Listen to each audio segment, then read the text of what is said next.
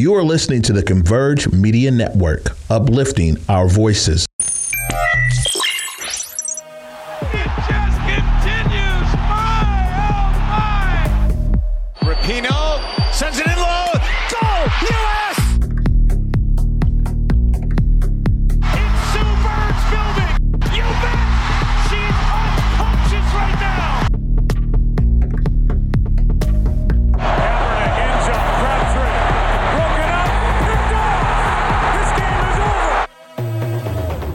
There, everybody, and welcome back to Circling Seattle Sports on Converge Media. Bella's back in case you can't see again. here. Um, once again, yes, we have, man, I don't know, I think we talked about it the last few weeks. Seahawks not doing too well. Well, last week, uh, the mixed week of beating Denver on Monday night and then getting throttled by the 49ers on the road. Mm-hmm.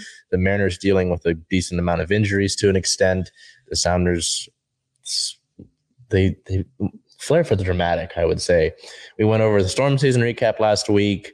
The Reign faced a treacherous road trip.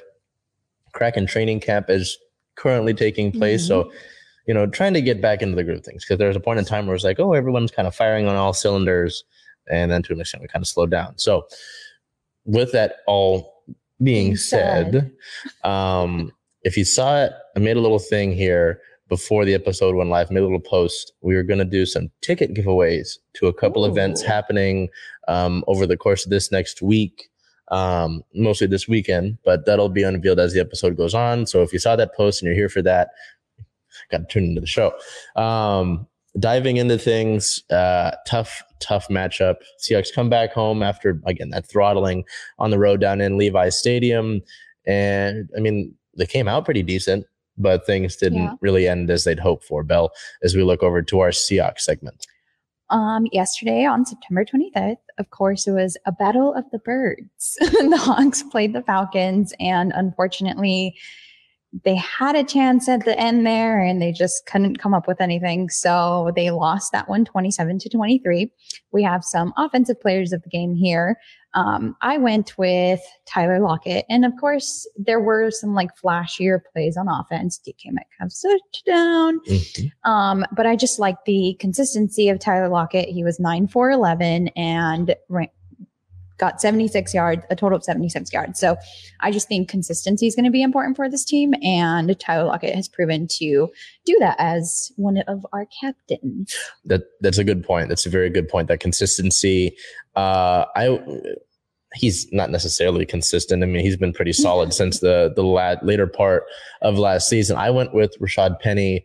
Um, I mean, I'm not typically a guy that's like you see those posts. It's like, uh, who's got the best drip uniform wise, or who who yeah. looks at the black gloves and the black tape. I was like, oh, who's this guy running like the rock? I, I, thought he looked good. Uh, but I mean, 66 yards rushing early on, it looked like Seattle moved the ball relatively well. And there was a play that got called back because of penalty late in that game that actually Geno Smith threw the interception on fourth and like 25 or something. Or something yeah. yeah it was fourth and decently long. Uh, but there was, I, I, believe it was a screenplay where Rashaad broke it down like within the 10 and I was like, oh, shoot, they're going to do it. And then it gets called back because of a holding. Um, so I thought worst. he had a good game, but you make a good, really good point, especially now that he is wearing the captain's C on his chest. Uh, Tyler Lockett's been a guy that's even before this year, just yeah, consistently, whether the offense is in a rut, you know, Tyler Lockett's always a guy that's been a solid receiver and he still gets disrespected. I saw some TikTok channel where, don't get me wrong, Amon-Ra St. Brown is having a great year so far. Yeah. But to think that he's better than Tyler Lockett, you know, in, it's just ridiculous to me. And they're just like, oh, easy, Tyler Lockett. I'm like, the disrespect for Tyler Lockett goes too far sometimes. It does. Not even sometimes, more often than normal. Yeah. yeah. So that, I think that's a really solid pick there. And then we didn't necessarily disagree on the defensive side of the ball. The defense had a tough day yesterday. They did. Way too often it seemed like guys were breaking open. There was just like no uh no resistance in a in a sense. But this guy continues to make an impact as you highlighted. Yeah. So uh, last week, unfortunately, I wasn't here to speak on it, but he very, he stood out to me on defense last week as well with that blocked field goal that turned into um, a touchdown for Michael Jackson. And this week he went ahead, had, like you detailed here, one pass deflection and an interception. So, I mean, again, with consistency, like if you can come out and do this every week and apply pressure every week, then you're gonna be a solid guy. And it's tough with the cornerback room because if we look at the inactives here, we'll just go over to the inactives. There's three corner, three veteran cornerbacks on the inactives list, Yeah. game day inactive. That's not ideal. And I know that, you know, Woolen is a guy that, you know, coming into this season has been viewed as like a raw talent. He's going to be a guy that needs to be molded, like a couple of uh, products in the defensive back room for Pete Carroll over the years. Mhm. Um, but I think he's, I mean, you make plays, that's all that really matters. That's how you get noticed, especially in games like this.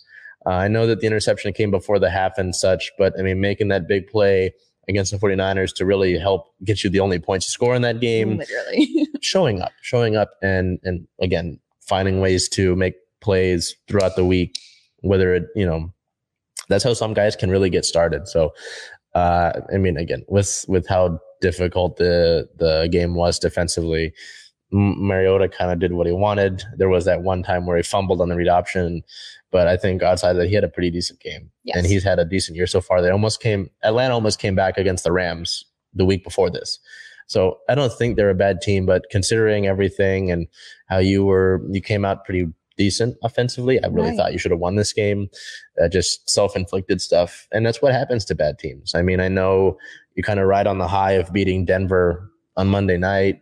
It's an exciting game, but then I talked to a few people um, he- heading into the Niners game. It's like things are going to come back to reality to an extent, and you're seeing that. So you just, you know, bad teams. If you can get good coaching out of it, you can kind of work around it. I think that's what with Atlanta they have a they have a poor roster, Yeah. and they got coached well. I think they coach their coaching staff does a great job of you know using what I mean. Cordarrelle Patterson has statistically has historically been a kick returner, and now you see him gashing runs, great speed.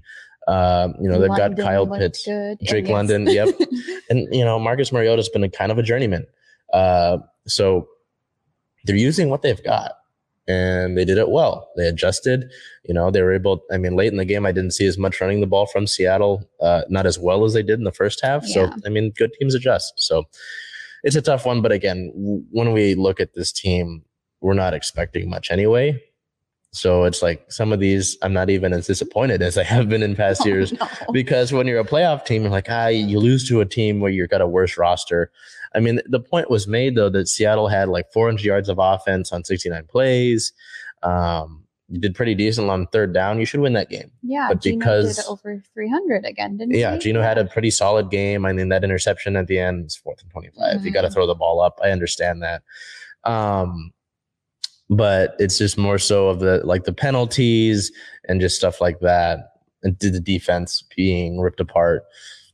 It's, it's you know, there are going to be holes on bad teams and they were exploited. So I don't know, a tough one, but again, I'm not, you know, and now you got a probably tougher contest against the Detroit team that, like we talked about before we started, has some pretty solid talent. Yeah, I think there are some good takeaways though from this loss. I mean, I saw a lot of our tight ends getting the ball, and it just felt like it was distributed kind of evenly out there. So it's nice to see guys getting touches, and then who knows? Who knows wh- who might like break out and have a good game. So But yeah, and it, it is well, we've got 14 games left to play in a long season, and I, I uh, that's something that I did think about. You go home, and a lot of the headlines I saw from the Seahawks app or even the ESPN were the tight end production, Mhm. and that was something I was looking into going into the season because you've got Noah Fant and Will Dissly and Colby Parkinson. Mhm. All of them bring different things to the table. Parkinson's like six eight. Uh, Disley, I mean, the beginning of his career had some great uh, offensive performances. Really looked like a really mobile tight end, a guy who could run, uh, be a yards after catch kind of guy, and then he ruptured his patella tendon and kind of been a blocking guy. Noah Fant is a really athletic tight end, so they all bring different things. And it was weird because it felt like not necessarily discrediting Russell, but before this year, you didn't see as much tight end production which is interesting to me. And even with go back to Jimmy Graham, when Seattle had Jimmy Graham, he wasn't really properly used until his last year in Seattle. Mhm. And it's like you've got a guy who's basically. I remember he argued that he was a wide receiver when he was looking for a contract with New Orleans. He basically was a receiver, and you couldn't- enough action. no Yeah. couldn't use him properly. So it's just interesting to see this tight end production now, and I, so I thought that was a good point. Yeah. Yeah. So hopefully they take some good things out of this very close loss. Um, as we head into some injury news here, I know that you reported on some of it here, but um, Shelby Harris was out, Justin Coleman and Joey Blount were doubtful, and then questionable was Quandre Diggs, who sounded like looked good enough to play on Friday. And yeah, so, he was good. Yeah. So inactives as we head over to some more here. Um, Shelby Harris, Artie Burns, Justin Coleman, Sidney Jones, Joey Blount, Jake Curhan, and Derek Young. And then injuries against Atlanta, Travis Homer bruises his ribs. Pete Carroll says that Homer did not break his ribs, but there are complications of the injury. So hopefully he's able to heal quite quickly there. I mean, yeah, that's you know, I, I, I know I talked about it, but having Burns and Coleman out, Yeah. again, Burns is a guy I was excited about last this offseason Mhm. because he's got a little bit of history um, with some staff that Seattle brought in. Uh, Coleman had a career year in Seattle. He's been decent since then, but again, it's like you can't have three of those guys in your cornerback room out. You can't. You just it's really difficult and you're getting banged up. Shelby Harris had a personal matter to attend to. Um, it's it's just really it's really tough. I mean, getting banged up this early, Jamal Adams being out for the year, right. Not not ideal, you know. Yeah. So to see all this happen is just pretty. It's unfortunate, already considering that you're already facing an uphill battle. yeah, you don't know what the potential of the team can be when you don't have your roster. So, Yeah. uh, moving on to some team notes here. On September 20th, Geno Smith is going to trademark his quote, guys. They wrote me off. I ain't right back though. That will be trademarked by Geno Smith. And this is not a joke because I double checked with Chuck before we started this episode. do you do you have some thoughts you'd like to share on that? I- I mean, I know I know it's different, but NIL, you know, people are capitalizing off their likeness and there was the whole last year let Russ cook all those shirts. I see those in Goodwill nowadays. Uh, Where they I- belong. yeah. So uh, it's it's always funny to like ride the emotion off of like moments like that. Like Breaking T does a good job with uh, you know, last year with the Mariners, Dylan Moore. The Mariners came back. Uh, there was Sleepless in Seattle. It was a photo of Dylan Moore. Yeah. There's Abraham Toro shirts that said Toro time. So I don't, I don't, I don't know. What do you just? It seems like a lot of people tried to ride the moment of something before it goes away. I feel like you already might be away from it now. I completely agree. After these last two weeks, I think that we, I don't know if it has very much validity there. I wouldn't buy a shirt. I'm sorry, Geno. I wouldn't buy the shirt.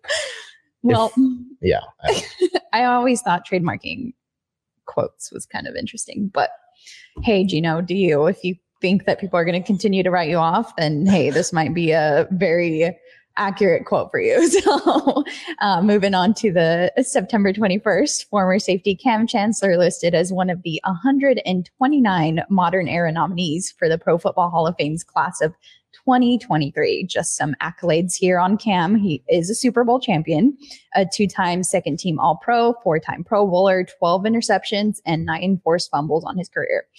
Um, obviously, very deserving. it's it's a tough slope. You know, you look at that list of 129. That's a lot, and you know, obviously, you can make it if you're not first ballot. You know, there are some guys on that list that I'm sure are first ballot. It, it's tough with the Hall of Fame because they're you know the criteria, whatever. Um, it's like, did you change the game?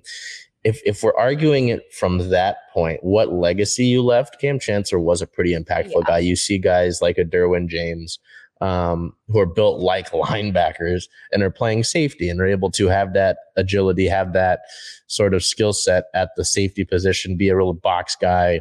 I mean, all you have to do is type in Cam Chancellor into YouTube and you can see what kind of guy he was blowing up offensive linemen, which isn't easy to do.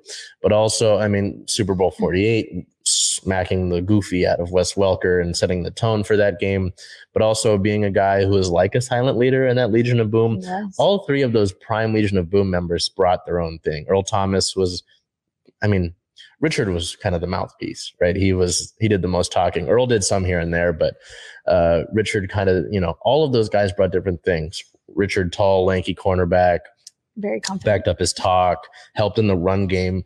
Pretty, I mean, I even in watching these games this year, a lot of people have talked about, you know, cornerbacks trying to set the edge. Richard Sherman, like, set some of the tone for that. Earl Thomas might have been an undersized guy, really range he could play like a center fielder. Cam Chancellor built like a lot. They all brought different things. Mhm. Um, if we're arguing for Cam's case, I would certainly say to there's nobody really like him. Even Derwin James, is, I, I think he's a solid safety, but he's not Cam Chancellor. Um, it's it's tough because you want to be unbiased about something like this. yeah. I don't know if he's first ballot, but I, I I think I would give him a yes eventually reaching the Hall of Fame. I know some guys have had to wait years and years and years. Yes. I would hope that wouldn't have to happen, but you'd have to think some of those members from the Legion of Boom make it Yeah. because you know you look at Richard and the way even I don't want to say his name because he's a prisoner, but Brandon Browner, uh, Byron Maxwell, those guys, you know, changed the way that referees call things. I mean, like the five yard rule for cornerbacks and wide receivers. You couldn't bump and run like they did, and that they used to, and they changed that. The NFL changed that. You know, Yeah. just So literally an impact to the game. Yes, that's what I'm trying to get at. And I kind of mouth vomited everywhere about it. But that's my point. So I would think yes, it just it probably won't be first ballot, unfortunately. You'd like to see that, but there are some guys that we could look at the list, I'm sure. But Yeah. I think he does make it. Well, we'll be sure to notify you guys as soon as we know here.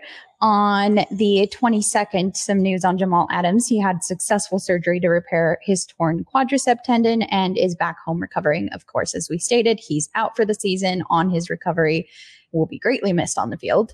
Um, we move on to some league news here. The league may force the Washington Commanders owner out. Multiple owners think consideration will be given to convincing Dan Snyder to sell the Washington Commanders or flat out removing him. So, also on more exciting Super Bowl news, and if you have missed Rihanna like I have, she teased a Super Bowl 2023 halftime show. So it was actually announced that she would be doing the 2023 halftime show. Um, but just her latest Instagram feeds and rumored it. She had just, I think, her hands holding It's, the football. it's literally her hand holding a ball. it was really interesting to me because I, when I was at tr uh, training camp for the Kraken here over the past week, it was like Taylor Swift was going to be the one I who was headlining it, and a, bun- a couple of media members were talking about it, and I was like. I have to admit, I'm not someone who puts a lot of stake into the halftime show. I mean, there. I, I mean, I'll watch it, but I know like there are Super Bowl parties, right? People are like, I'm just here for the halftime show. I'm Oh, like, yeah. okay, you know, make it a big deal. Um, I love Rihanna. I won't disagree with that. So I will take that over Taylor Swift. I won't lie. It's just really interesting to see how it was all like. It's always a spectacle each year when it's like trying to figure out who it's going to be. Yeah. You know. Yeah. So I'm not mad at it. I'm overjoyed. I've missed her. um, more news here regarding the Pro Bowl. The Pro Bowl's being changed after being a consistent set of, well, the Pro Bowl game for since 1951. So was in is- Hawaii for a long time, has changed venues. They had the thing, I don't know if you remember it a few years ago, where it was like Coach Prime versus Coach uh, Michael Irvin, and then Cris Carter, Randy Moss, and they had those ugly neon uniforms. uh, and they've tried to change things around. And we've talked about the Pro Bowl here before. We have, yeah, not very thrilled to watch it. I don't even think we did tune in. So No, yeah, I remember that. We, we ignored it. Um, yeah, no, it's just really interesting to see how the NFL is trying to, you know, draw some more ratings in and get more interest in it Yeah. with what they're doing now. Yeah.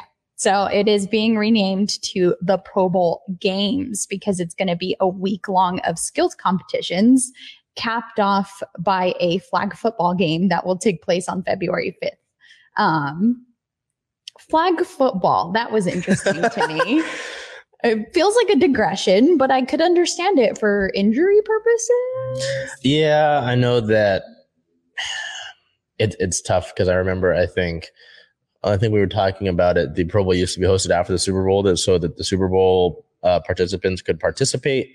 Uh, I remember before we started, Bell pretty loudly it was like flag football and this questioning tone. I understand it.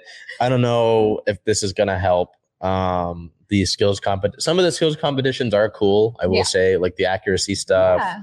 flag football, I don't care. Um, the Pro Bowl games just kind of seems like it's like they're taking field day from middle school and making that's what it sounds like. So I don't know. I'm you know you look at the like with baseball. Baseball's got the home run derby. We turned into the home run derby after we recorded one of the shows here. Um, the dunk contest in the NBA. That's a hit. You know yeah. the skills competitions like. I don't know. You the, the other All Star competitions have their things. I remember in the NHL they used to have goalie races where the goalie you Mhm. see the how big The- gear yeah. they would race. They stop now because of injuries. But you know stuff like that. There's things that you could tune into that there's nothing in the NFL that I really say. Oh, I'm to tune in for this competition specifically. Yeah, sure. Like we watch, the, I would watch the home run derby even if Julio wasn't in it. Yeah. You know, so you got to find, I don't have the answers to what makes the Pro Bowl games uh, watchable. Yeah. But I, well, I'll, I'll give it a chance this year, see what it's about. Yeah. If they disappoint me. Uh, I think that's probably why people will tune in just to see what the difference is Yes. from before. So um, we shift back over to our Seahawks here. They sit at a one and two record for the season currently. They are fourth in the NFC West. That number one standing short lived. I'm sorry. like Geno's quote. um, and then looking ahead, they will be playing on Sunday, October 2nd at the Detroit Lions. That is a 10 a.m. game. early morning, and oof, I don't know. I don't feel too strongly about that game. But away from that, now we come back to our Mariners, who probably would like to get away from any memory of their road trip that they just Mm. went on a ten game road trip. Sure. We talked about it even from last week to the week before that because it's been such it's been a 10 game road trip man it was not not kind to our our friends so over the past week you know we record from monday to monday so Mhm. anything monday night we have to include in the next show Right. um September 19th at the Angels. So a four game set. The Mariners lose the first three. They salvage game four in a nine to one win. Two players of the game here with a lot of offense. First baseman Ty France, two hits, two runs, and four RBIs, including a solo home run. And then Carlos Santana, Slam Tana, two hits, two runs, five RBIs, living up to the nickname of Slam Tana with a grand slam as well as a solo homer. So. Carlos continues to slam. yeah. Uh, then the Mariners head up to Oakland to take on the Athletics for a few games, uh, a three game set to be exact, and things don't get much easier there. They lose the first two games. Uh, September 20th, four to one loss. Play the game once again, Carlos Santana, one hit and the only run for Seattle. And then September 21st at the Athletics, a two to one loss, a narrow two game, uh, one run loss. Put of the game, pinch hitter Luis Torrens. So Luis, in his first game back from AAA, uh, in his first plate appearance, hits a solo homer, one hit, one run, one RBI, provides the only offense for Seattle there. And another, you can see, I've complained about it essentially all year the offensive inconsistency. You see the nine run game and then back to back one run games. Oh my gosh! Don't even get me start get me started with inconsistency because you're still moving on to what I thought was another very disappointing series. yeah. So, um, wrapping up the athletic series. Again, talk about the inconsistency. A nine to five win on the 22nd. Two players of the game there. Center fielder Jarred Kelenic. Yes, Kelenic's back, and we'll get to that in a minute. Uh, two hits, two runs, two RBIs, and a walk. Second player of the game. This is for Liv. If uh, well, I'll just leave it at Our that. photographer, Liv Our photographer, Liv Lyons. Uh, second baseman Adam Frazier. Two hits, three RBIs, and four total bases. Can't argue with three RBIs though. That's pretty solid. Yeah. Um, but yes, he lures the first few games of that season, that series, salvage the last game. Not exactly a decent recipe. And then, as Bell mentioned, with the difficult series, head to Kansas City. I mean, look at this: Anaheim, Oakland, Kansas City. Those are some of the worst teams in all of the American League, let alone baseball. Those are teams that we were sitting here a couple weeks ago saying these are likely going to turn Yeah. out well. Yeah. we were looking at this at the beginning of September, even late August, and you're like, okay, it's tough right now because Baltimore's on a hot streak. Toronto and Tampa Bay are still hanging around. But those latter two teams are supposed to play each other a bunch, and you should be able to take advantage of a bad schedule. Right. Didn't happen that way. No. Uh, we look at this Royal Series, September 23rd, a five to one loss. Again, the one run. Play of the game catcher Cal Raleigh. Cal one hit, one RBI, and a uh, one run and one walk. September 24th at the Royals, a six to five win. So they come back after being down. Cal Raleigh hits a pinch hit, two run homer to finish his day. Two hits, one run, three RBIs. Uh, hitter hits a double uh, off the wall to give the Mariners the go ahead run. Andres Munoz comes in and shuts it down. The Mariners get that win. So it's like, okay, you won the second game of the series. Maybe you could win the third game. Yeah. And it looked that way for a while. Yeah, uh, September 25th at the Royals, a 13 to 12 loss. That's almost a football score. Player of the game, right fielder Mitch Haniger, three hits, two runs, two RBIs. Uh, yeah, that September 25th game, the Mariners had an eight run inning. I'm sitting there as a fan at the Seahawks game on Sunday. I'm like, oh, okay, I'll post the score later. I won't have to worry about the rest of that game. Uh, service is bad inside of Lumen Field, by the way. I it's like an hour later, and I look down at my phone, and the MLB notifications pop in, and Yeah, I all wondered of a sudden if you didn't get those then. We're down. Yeah. and I'm like, huh, huh. And it wasn't anger, it wasn't sadness. It was just more, again, disappointment. Considering how rough this road trip has been, you know, you're now you as we've seen it go on the little scroller here. Um, the Mariners go three and seven over the course of their 10 game road trip. Like you said, should have been an easy one. I don't have answers for you. The pitching, which has carried this team for the longest time, has been hitting duds every once in a while here. And the offense does you no favor in terms of run support. So those two together, those two negatives don't make a positive. This isn't math. uh, well, not that kind of math, at least. And it's been really unfortunate. I know technically the Mariners still have really high playoff chances and should essentially break that drought. We'll get to that being official probably next week. But regardless, now it's not necessarily at this point in the season, you know, I know that we should just be grateful for having the drought and but at the same time, knowing that you can take the number one wild card spot, host three games at home in front of raucous crowds, in front of the city that's been starved for that, knowing that you've got that opportunity and it's like slipping away and you're just kind of like, eh. after the six to five win against the Royals, JP Crawford's like, you know, we've got a pretty good group. We're like in a good spot mentally, despite what social media says because of the road trip. You know, we're good in here. And then that happened. I was a little what I was upset about after that loss wasn't necessarily the 11 run inning that they gave they gave up was the fact that that comment was made. It was like, "Oh yeah, we're good." Are you? What the hell was that? Yeah. I know Scott Servais said that after that game, that horrific loss, they had a team meeting. You should. You have to hold yourself accountable for a really, really ugly um, loss and an ugly road trip. You know, now we look at this upcoming homestand and you play again some of the worst teams in the American League. Does it matter? I don't know if it matters because with the way you've been playing, I don't think it, you know, matters if you've got certain guys. Even with Suarez and Julio out, you should be winning these games Yeah. you know, considering the roster you're playing, who whoever the hell Oakland is fighting in the stadium to play their games. The Royals, I mean, you look at some of the pitching matchups that we post, you think, wow, okay. Um, you you've had offensive inconsistency issues all year. That's on the hitting coach. Um, so he should be out after this year, regardless of what happens. Uh, you know, the pitching all year has carried you. So for them to hit a, a couple lumps, I'm not going to be upset about because they've been your driving force Yeah. but it's it's really frustrating to see all this. Um, but now you they've got the off day today, and you've got to flush it before tomorrow against the Rangers. Um, and I, I, won't. I'll, I'll, we'll take a second here to take a breather because it's all anger. But tomorrow, before the Mariners take on the Rangers at T-Mobile Park, um, I'm sure if you follow, you're, we're on the Converge platforms, obviously, so I'm sure you've seen it by now. But if you haven't, uh, Baseball Beyond Borders, the Reconciliation Tour, um, I believe the film is uh, premiering tomorrow at Yes, T-Mobile Park. yes. I I think limited tickets are available.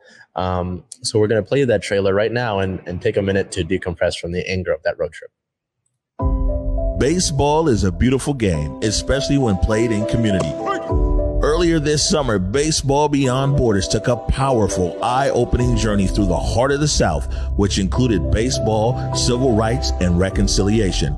Our Young Kings hosted a baseball clinic at Jackson State University in Jackson, Mississippi, and hit the road to Montgomery, Alabama by way of the historic Edmund Pettus Bridge to visit the Equal Justice Initiative Museum and Memorial all in an effort to ground our kings in their history and find serenity in the sport they love to preserve the cultural legacy. Join Baseball Beyond Borders on September 27th for the premiere of our film, Reconciliation Tour, at T-Mobile Park's Ellis Pavilion from 3 to 5 p.m. Hear from those on the front line as well as special guests as we elevate our promise to bring healing through play.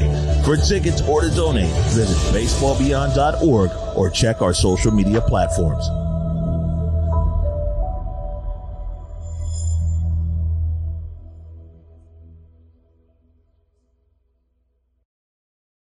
That'll be a pretty special film and excited to just see it. I won't be there at T Mobile Park tomorrow. A friend over here will be there.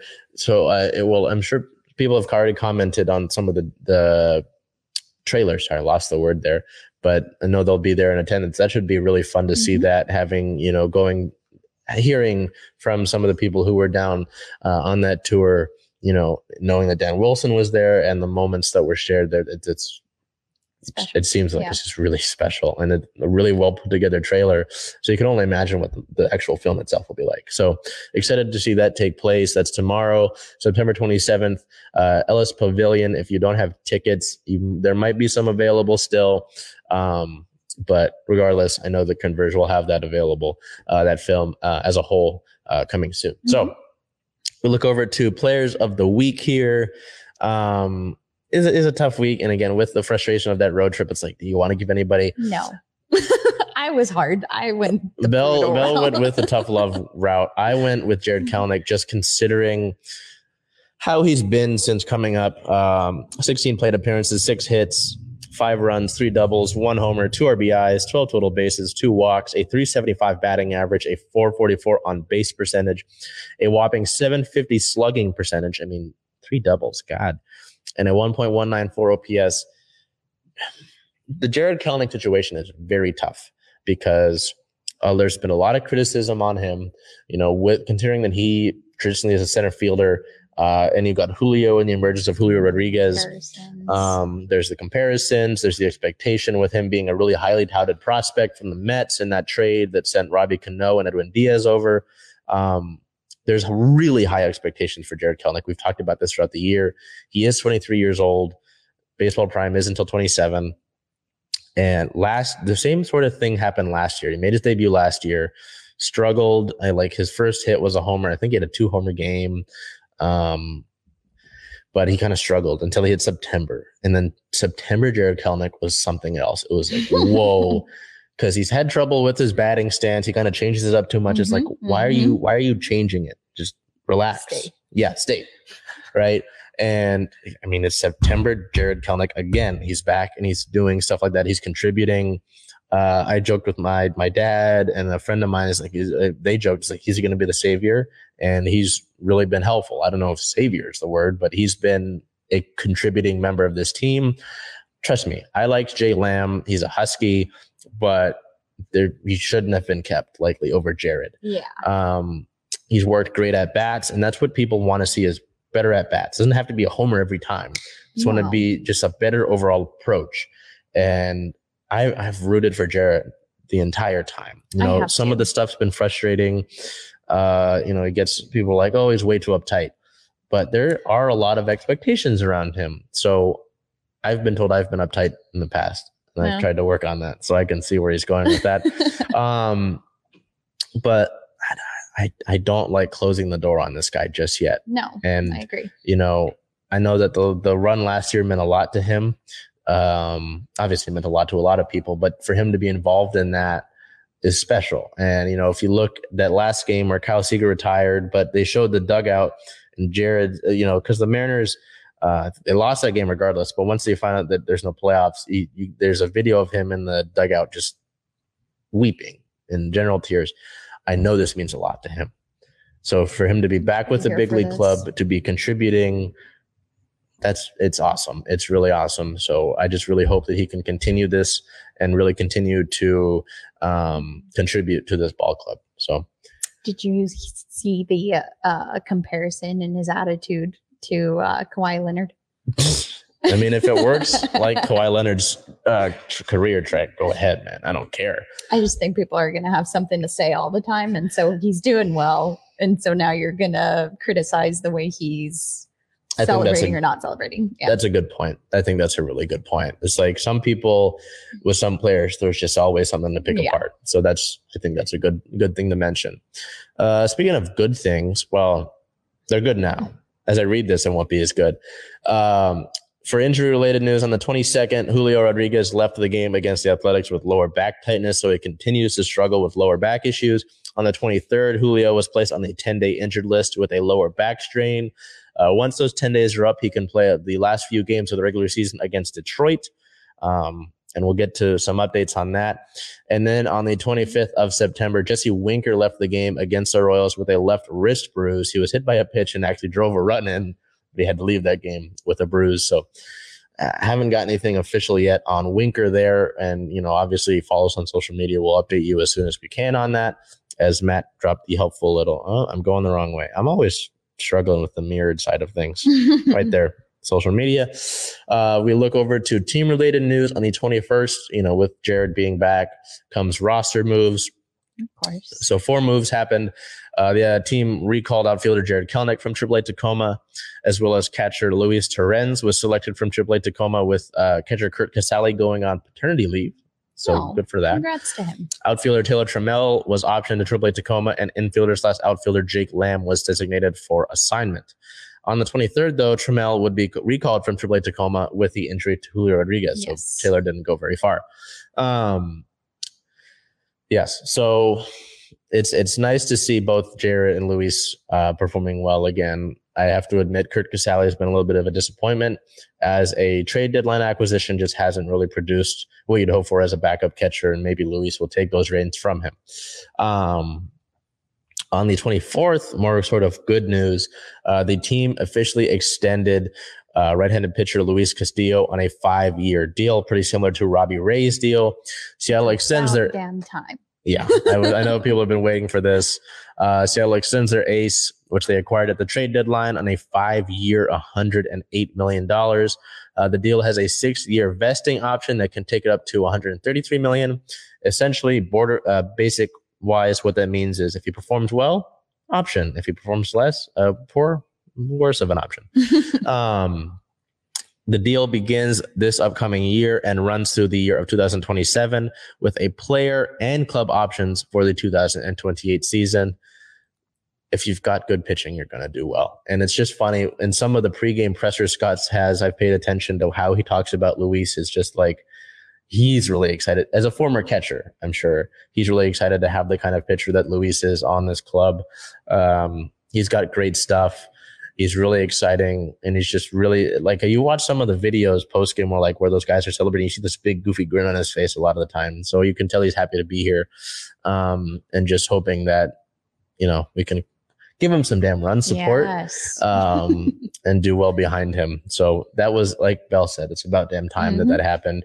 And Jerry Dipoto said it too. Uh, they had their press conference today, but he said this before um, that you know the, there's a commitment to being a building a championship roster, and you are going to have a pitcher like Luis on your team if you're going to get to that sort of point anyway. So.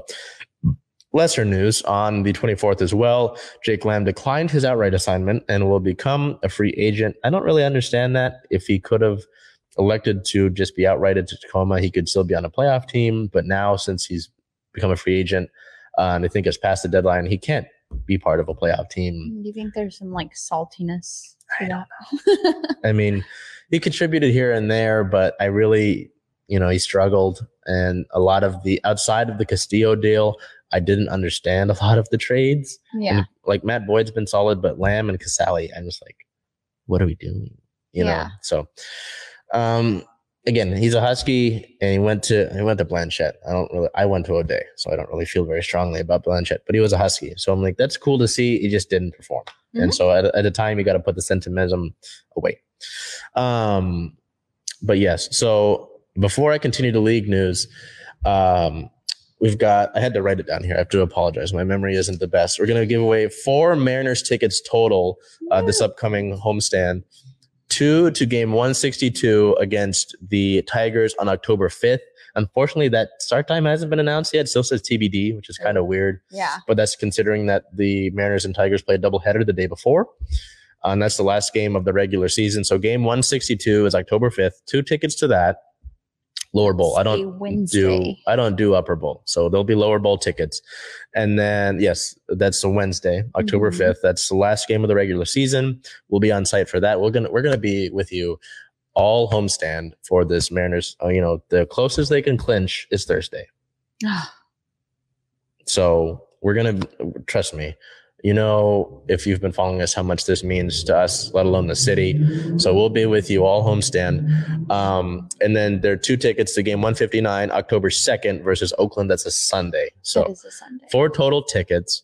Uh, we'll have more official um, rules on that uh, within this upcoming week before those uh, games actually take place. But bottom line, you have to be following us on Circling Seattle Sports. Matt, oh, you put me back. Yep. um, Instagram, whether it's Instagram, Twitter, or Facebook, so you can be a part of that. We want to get people out in this building, regardless of if you win these tickets or not. If you can make these games, please do so. Out There are there. several games where there are value tickets for ten dollars. Pack the building. I mean, I know there was all the excitement of last year, but the team has a much better chance this year at making it. They don't have to rely on as much. They've put themselves in a better position compared to where they were this time last year. So you're gonna be want to be a part of something special. Mhm. I just get emotional talking about it. We won't we won't do that. But four tickets to game 159 on October 2nd versus the Athletics, and two to game 162 against the Tigers on October 5th. Make sure you're following us on social media Instagram at Circling Seattle Sports, Twitter at Circling Sports. If you put Circling Seattle Sports, though, you'll find us anyway, and Facebook, Circling Seattle Sports, as well as following us on Converge, obviously, here or on our YouTube, Circling Seattle Sports.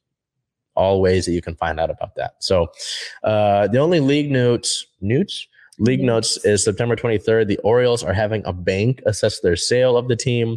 Baltimore is bringing in Goldman Sachs to assess the club for a possible sale amid disputes in the Angelos family. So, Huh. interesting to see that. yeah. Um, so we look ahead for the Mariners this upcoming week of September 26th through what about September, no, October, pardon me, October 3rd. The Mariners play three games against the Texas Rangers. September 27th uh, and 28th are six, no, pardon me, all three days, September 28th, 27th through 29th are 6.40 p.m. start times. September 30th versus the Athletics is a 6:40 start. October 1st and 2nd are both 1:10 p.m. first pitch time. So again, I cannot express how important this homestand is. The closest that the team can clinch officially their playoff berth is the 29th, but they're still fighting to host playoff games. So that's what's most important here. It's going to be a fun ride. So moving on, we will look over to our Storm, who there's not too much going on, but some of our players are Yeah. over playing in World Cup games. So, They Bill, why don't we take a look at some of that and just like a little update? Um, like you said, there are some of our players who are still remaining active in the off season. So our Seattle Storm 2022 FIBA Women's World Cup update. Ezi Magbegor had her best game of the 2022 FIBA World Cup, scoring 16 points while adding seven rebounds, five blocks, and three steals to lead the host Australians to a huge 75 to 72 win over Canada, clinching a berth in the quarterfinal round. Moving on to Stephanie Talbot here. She flirted with a triple double in the game as well, scoring 11 points while adding nine rebounds and eight assists. Um, we move on to France now with Gabby Williams. She scored a game high 16 points on 8 of 15 shooting, adding three rebounds, two steals, and an assist. The United States scored the most points ever in a World Cup game, putting up 145 in a dominating win over Korea. Breanna Stewart had 18 of those points with three rebounds, two assists, a steal, and a block, all in just 14 minutes. 14 minutes of play. Oh, God. And can't forget about Jewell Loyd. Uh, she tallied four points with two assists in 14 minutes as well. The two teams were tied at 21 21 with three minutes and six seconds to go in the first quarter when the United States rattled off a 23 to 2 run over the in the next six minutes, then outscored them 77 to 29 in the second half to pull away. Um, group play wraps up tonight and tomorrow morning, but nothing but good news here about our storm players. So I mean, Australia, France, and US US maybe a little bit more with that win. Yeah. All sort of dominating. And it is really, like you were saying, with the players in the offseason keeping busy, it's good to see that they're still on a high level and that, you know, like we we, we looked at last year, last year, last, Last week, week. with the uh, sort of breakout candidates, Ezi and Gabby just continuing to play at a high level.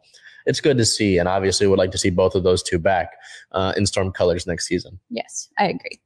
And that about wraps up our storm segment for this week. So we will move on to our Seattle Sounders. So not too much happening with our Sounders here, as there's been, you know, with the World Cup, it's a good talk about the international break. The Sounders dealing with an international break as well. Unfortunate news in injury department on the September, on the 23rd of September. Uh, Sort of the third goalkeeper on the squad, Andrew Thomas, underwent surgery. Uh, the Sounders announced that the keeper underwent a successful, minimally invasive back surgery. Back stuff, oh, scary um, on Thursday, the 22nd in Seattle. Thomas began his rehabilitation, rehabilitation immediately following the procedure, has been out for over a month due to a lower back stress fracture. So good to know that that's been cleaned Yeah. up. Um, Thomas mainly with uh, the sort of minor league version of the Sounders, the Tacoma Defiance, unfortunately dealing with that injury, but good to know that successful and uh, back to rehabbing. So, um, in other team related notes, on the 20th, it was announced that um, the World Football Summit announced that Sounders FC general manager and president of soccer, Garth Lagerwey, has been named the winner of the Best Executive Award presented by Nolan Partners, edging out fellow finalists Ivan Gazidis, the CEO of AC Milan, and Karen Brady, the vice chairman of West Ham United, for the honor, which is uh, being presented at the World Football Summit Awards on September 28th in Spain. Um, that's a little wild to think about, right? That an MLS general manager won executive award over in other clubs, just in general. Because obviously, with the MLS, far behind, you know, clubs in in Europe and Right. and and all that. But to see that's been that was kind of like a whoa. Like I know that Garth has been a big impact in building this club and seeing it through. Obviously, winning CCL is a big deal. Participating participating in the Club World Cup will be big, but I mean that's pretty. I know that with recency bias, people won't like may have sour opinions considering how bad the Sounders have been as of late, but to see the group that Seattle's had, that you know playoff run, the playoff streak, um, some of the turnarounds at the season, some of the value that they've got out of certain players. I mean, that speaks to a good GM. So to see that honored on a world stage, a literal world stage from the World Football Summit, It's amazing. that's pretty impressive. Uh, continuing with the sort of international talk on the 21st, it was announced that four additional Sounders were called up for international duty in addition to Jordan Morris with Team USA um, for the September window. And this is why there's this little break for the Sounders. Xavier Arreaga for Ecuador, Nuhu for Cameroon, Alex Roldan for El Salvador, and Raul Ruidiaz for Peru. Unfortunately, with those last two, tried to get official word if Ruidiaz or Alex would be back for tomorrow's matchup against Cincinnati, Um, and I don't think that they will be. oh, no. It doesn't sound like Ruidiaz will be um, allowed to return for that. So you're missing a big defender and your striker. So that's things get tougher. I mean, you can see the little banner below us. The Sounders really are facing a do or die situation. They'd effectively have to win out and then get some help from the outside to make the playoffs. So Oh, the road doesn't get much easier, unfortunately. It's just kind of like a, you know, what goes wrong now? What went wrong this time?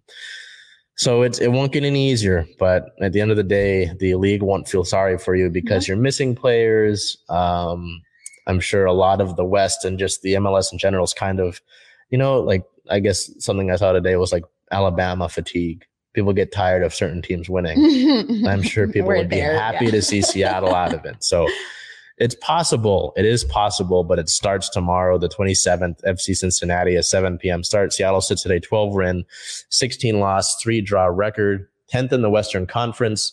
Um, four points out of a playoff. I believe it's the LA Galaxy who currently hold that spot, but you got to win out and then you need some help from the outside. So it'll, it won't be easy, but now we move over to what we talked about a little bit with Kraken preseason and training camp.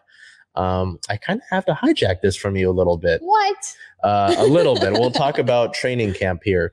Um, training camp was fun uh, to see. There's a lot of new faces with this team. There's not Yeah. much like official team news for. Um, you missed a lot of that. We had a lot of team news I last week but there's no real moves going on. Um, we do have some upcoming. Uh, we have three games over this upcoming week for preseason to look at, so we'll look at that. But before anything else, I want to showcase some of the shots that Live Lions got for us yesterday at training camp. Um, see here, Brandon Tanev and Oliver Bjorkstrand. Bjorkstrand acquired from Columbus in a sort of cap casualty trade because Columbus signed one of the best wingers in free agency in Johnny Gaudreau. So Seattle benefited from that, getting a really solid winger. Um, young Matty Beniers here looking to win the Calder Trophy, the Rookie of the Year equivalent in the NHL. A guy, all the talent in the world, tallied nine points in 10 games last year. Martin Jones will be really important for this Kraken team. The new backup with Chris Driedger having torn his ACL uh, over the past month, uh, not month, pardon me, past off season, backing up Philip Grubauer. He's had his uh, rough last few seasons, but looking to turn it around as the Kraken have a new tr- uh, goalkeeper coach. But I mean, Liv's like, this is my first time shooting hockey.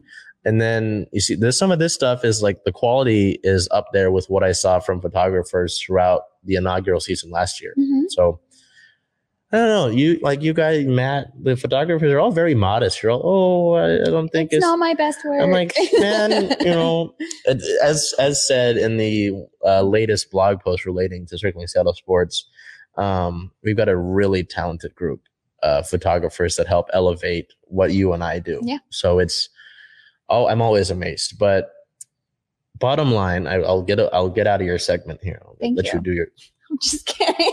um this this team should be I don't say they're gonna be in the they won't be in the basement. And I'm not gonna guarantee playoffs, but Uh. they will win more games than they did last year. That's good. More scoring. Um, we brought in some solid veterans, new goalkeeper coach. Um, it's a lot of fun. Hockey's fun, especially when the dude dudes can fight and it's legal. That's that's fun. Come on. Legal fights. But I'll let you get to some Mhm. some other stuff here with your your All- segment. All we have is league news. So, like you mentioned, three games coming up this week. We'll definitely have more next week. But September 20th news that all falls on September 20th.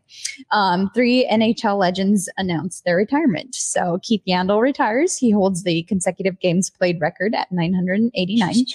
Um, PK, I'm going to ask for your help with the last name. Uh, Subban. That's what I thought. Subban retires. He's 13 season veteran, 2013 Norris Trophy winner. Subban is, I'll just say right now, Subban's one of the, you know, with the NHL, Everett Fitzhugh and I talked about this, one of the few uh, black players in the NHL. And I mean, 13 years as a black man in the NHL and to win the Norris Trophy, he had an impressive career. So I, you know, I know that talking with Everett about it, you know, the few black players that he saw growing up were an inspiration to him. I can only imagine that Subban was an inspiration to many. And I hope that uh, many take after what he did and just a happy retirement to those two, and then And the Chara here one who here. retired. I mean, look at the name. Look at the 989 consecutive games, I and then was Zdeno know. Chara 224 seasons. Yeah. that's longer than I've been alive. That's our third. Zdeno Chara. Um, 24 seasons played, set record for most games at 24 defenseman. seasons. That's uh yeah, that's a toll on your body. That's most of your life. That's Don't age me. longer than I've li- been alive. This is no, a that's lot of, that's lot of time on the ice. Yes, yes. Yeah, So, like you said, happy retirement to all three of these guys. Um, and then that about wraps it up. We'll look ahead here September 26th versus the Edmonton Oilers. That's a 7 p.m. start. The 27th versus the Calgary Flames. And that's also a 7 p.m. start. And then on the 29th at the Vancouver Canucks for a 6:30 p.m. start. hockey's back. Hockey back. Officially, Yay! First game, first preseason game today. That's exciting. might be preseason, but I'll take it. Yeah. Take it. uh, we look over here, and I'm sorry for hijacking your segment. We look over here to our OL Reign here, who I know are talking about it last week. They were facing a three game road trip, a tough three game road trip uh, to essentially head you into the final stretch of the regular season. And they came out out of nine total points possible. They came out with nine. I it, I will admit I didn't fully expect it. I expected maybe a draw here or there, but they came and they took care of business. So yeah. September 20th at New York, New Jersey, Gotham, a one to nothing win. So they squeezed that one by. It was a close one. Um, player of the game forward, Megan Rapinoe. We talked about Megan, an 8.4 match rating, one goal, two chances created, and three total shots. This was off of a set piece. And Megan continues to be a really big contributor in these big moments and continues to help the Reign in, in a form. I don't know if we've seen it in her club, uh, her club career. This has really helped push this team and is just amazing contribution Yeah. um, towards the end of the season. You know, I, I remember at the end of, uh, well, at, at some point last year, uh, my uncle goes, I think Jess Fishlock's a little long in the tooth, meaning I think she's a little old. Jess Fishlock wins MVP. I know that you and I, I think, have had discussions. Maybe Megan retires since Sue's retired this yeah. year. I- Look at her I- now. I- you know, um, and I don't. I think we've talked about it before, but I don't think Megan plans to retire this year. Um, but we look over to the final game of three uh, on the road.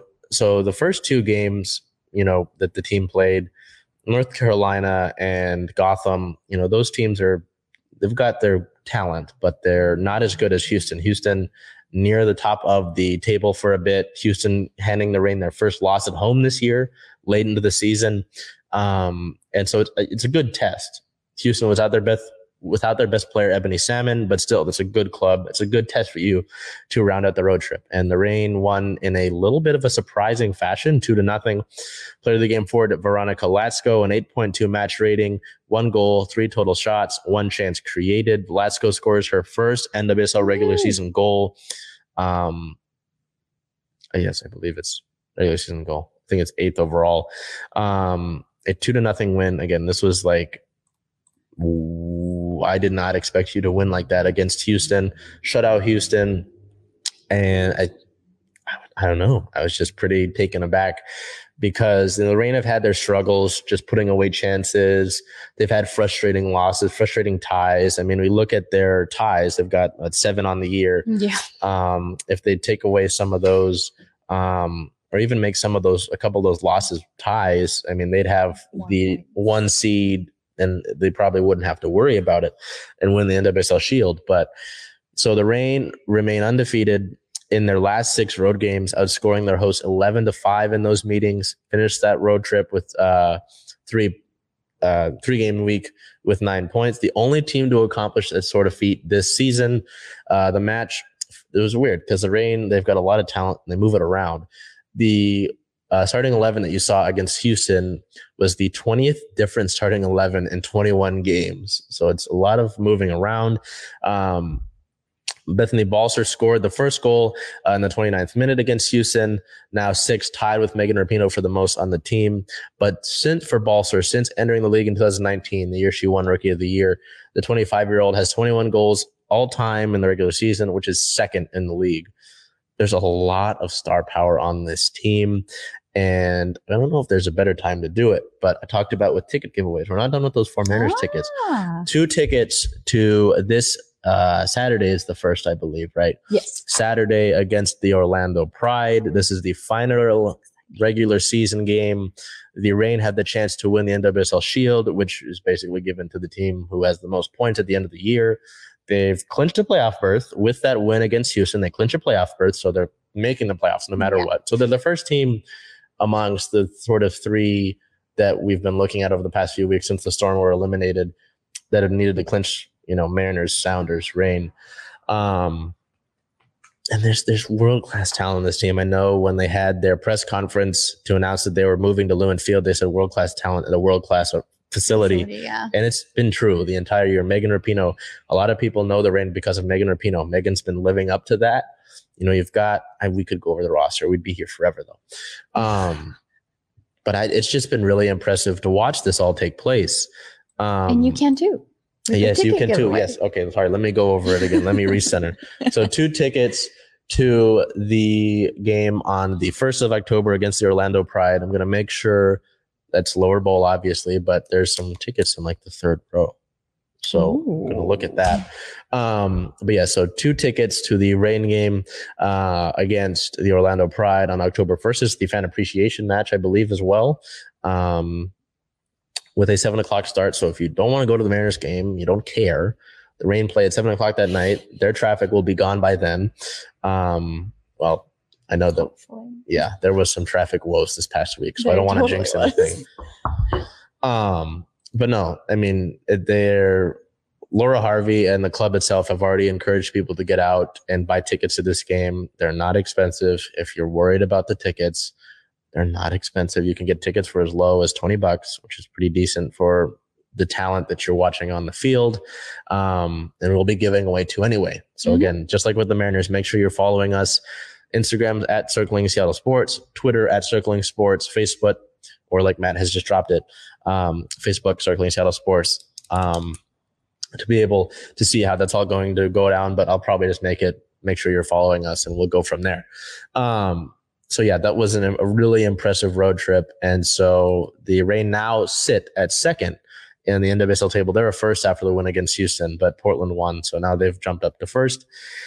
Point being is that the Reign can win the NWSL Shield, and that can become official, um, I believe, against Orlando. So again, they're making the playoffs regardless. You don't have to be on the edge of your seat on Saturday worrying about that. Um, so that's yes, it's very exciting. Uh, we look at injury reports against Gotham and Houston. They're the same. They're all the season-ending injury players: Angelina, Tobin Heath, Sinclaire Miramontez, Jody Olkekel, all season-ending injuries. So outside of those, relatively clean, which is good to see. Good. Uh, on the 20th against Gotham, two players hit some milestones. Uh, Sofia Huerta hit 150 regular season appearances. So, congratulations to Sofia on that. And then the same day, Quinn hit 50 regular season appearances. So, congratulations to Quinn on that as well. Uh, we look over to a little bit of league related news here on the 19th. Uh, the San Diego Wave thrashed the previous NWSL regular season attendance record. San Diego welcomes 32,000 people uh, to their match against Angel City, the largest crowd in NWSL history, showing the strides that the league is making. So that's it's. I've talked about it before, and I know that there's like the West Coast rivalry a little bit. Uh, They're an expansion team. You got to build a rivalry, but it's really exciting to just see what this does for the league. See Yeah. these sort of crowds that they're drawing and just how impressive that has been. So that's that's really cool to see and hoping to see that sort of thing change um, throughout the league. So uh, with team record and standings, the Reign sit at 10 wins, four losses, seven draws on the year, uh, 37 points. They have secured a playoff berth. They're second in the NWSL table, one point behind Portland for first. Looking ahead, as mentioned several times, uh, their next match is October 1st versus the Orlando Pride with a 7 p.m. start. I know it says 1. I hit the wrong button. I apologize. It's a 7 p.m. start against Orlando at Lumen Field. You've got the chance. Two tickets we're going to give away for that so you can be there in person. So, this is normally where we go to Seattle Star of the Week. But There's a good amount of Seawolves news to look over. so, Bell, why don't we look at? I mean, it feels like they're trying to retool the roster a little bit. It does, yeah. Um, we have quite a bit of roster moves here. So on September 16th, Travis Larson was traded to the Toronto Arrow, Arrows for salary cap relief. Larson grew up in New Zealand and began his rugby career there. The dual nationality player for Canada and New Zealand alike has been a member of the Canada A side and full time training environment for many years, just shy of the 2019 Rugby Canada World Cup squad. On the uh, 21st, Brad Tucker is traded to Rugby New York for salary cap relief. Tucker boasts a lengthy resume of experience from multiple New Zealand sides. On the 22nd, the team signs hooker Peter Malcolm to a three year deal. Malcolm is an experienced addition to the Seawolves front row with 41 MLR appearances to his name. Malcolm flourished through the USA age grade pathway, starting with the US U20s, selected as a collegiate All American three times captained the USA Selects, and has represented the Eagles on the senior stage 11 times.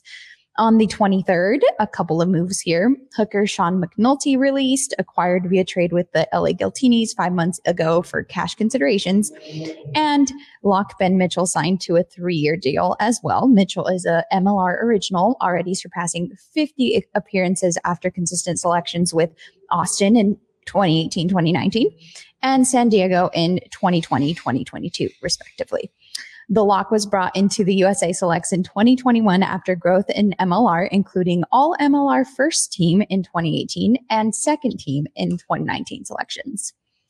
That was a mouthful. Yeah, a few mouthfuls. It's just looking at some of the um, accolades for uh, Malcolm and Mitchell. Someone Mhm. made the point. Um, James Malcolm, his brother, played with Seattle last year, so Oh, maybe okay. we see the brothers.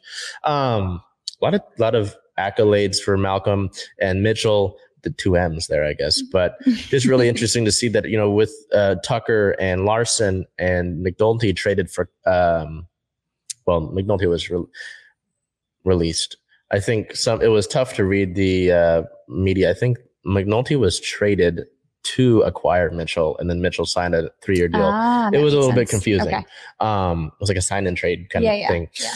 Um, but with Tucker and Larson, you trade for salary cap relief, and then you use that relief to sign to give Malcolm and Mitchell that money.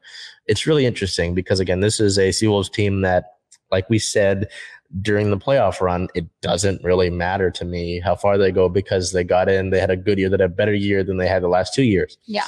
It seems like they want to build off of that success with some veterans and just kind of reload as opposed to anything else. So it's I don't know. The acquisition of Mitchell kind of excited me more than Malcolm because, uh, mm, well, no, both of them are really exciting to me just because of their veteran pedigree. Yeah.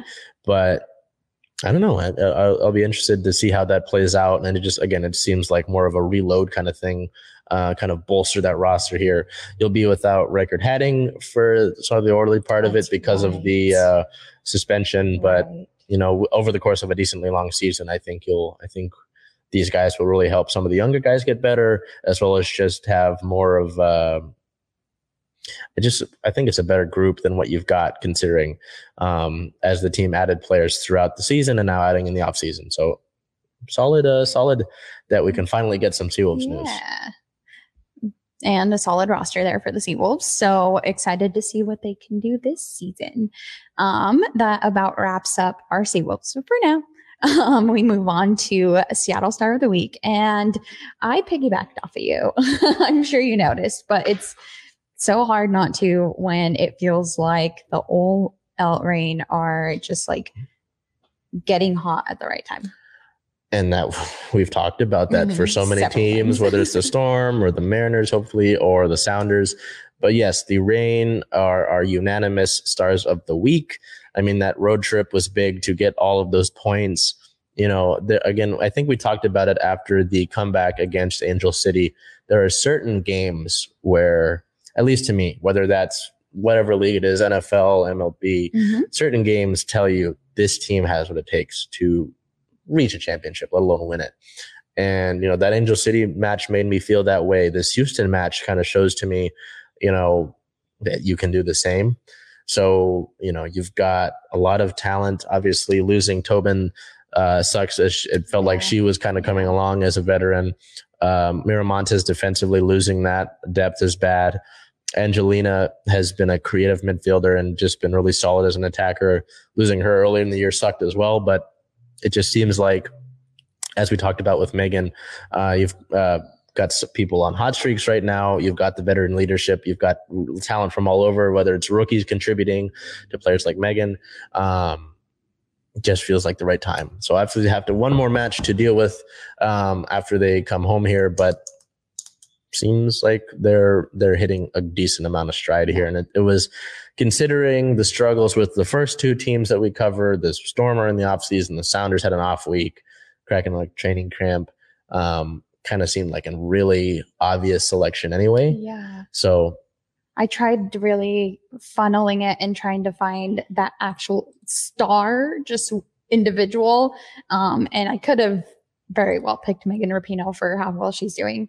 Um, but it really just it didn't feel fair to give all of the credit to one person when like you said the talent level is so high on the team yeah hard to disagree with that but just really exciting to see the form that they're on and that they're the first of the last the currently three active teams yes, three act well, technically four now with the Kraken starting up, but yeah.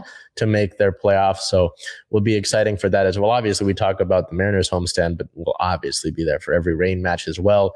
And we encourage you to be uh, to do the same, whether it's you win our tickets that we're going to have available, or that you go and actually support these women in general. If you talk about supporting women in sports, show up to the games. That's all I got to say about it. So, with that being said, I try. I only used that like two times this episode, know, right? Good job. Yay! Shut up, Matt. Um, we will wrap up as we're approaching the final week of September. We're gonna be in October. We're gonna be in October. How bizarre does that feel? Already? Oh boy. Are we gonna have like Halloween decorations in here? Is that what we're gonna do? Hopefully the the Reign can be spooky in the playoffs. Ooh. Good one. uh, our Seahawks look to Detroit, heading on the road uh, for their Week Four matchup. The Mariners have a I cannot stress how important that homestand is. The Storm, I mean, we'll continue to keep up with the World Cup updates from our Storm players. The Sounders face a big test in Cincinnati, which they will effectively, I keep saying it every week, is a must win but they really are. um, the Kraken play three preseason games, so we'll have some updates for you and some scores there. The Reign have a uh, final regular season match of the final match of the regular season. Sorry, to play. And the Seals, may make some more, some more, some more noise. So we'll keep you on that. Regardless, make sure you're following us on social media for that news. If you want to be updated, I mean, there's nobody doing it like Bell and I, at least reporter wise, photographer wise, that's their credit. I'm not going to take their credit. Um, we've got some of the best photographers. I broke my pen in the country, let alone the city. Um, and there's nobody covering it like us and you can earn some tickets as well. So uh, until we see you this upcoming Monday on the 3rd of October, make sure you're following us on social media to get more updates on those tickets and how you can win those, as well as making sure that you do everything you can to make today a great day.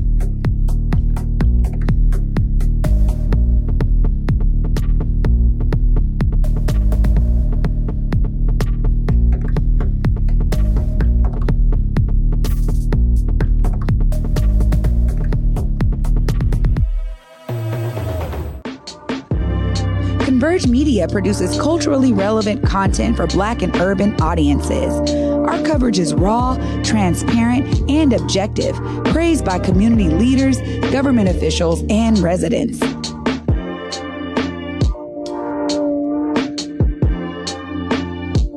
Support Converge Media today via Venmo, Cash App, or PayPal at Converge Media.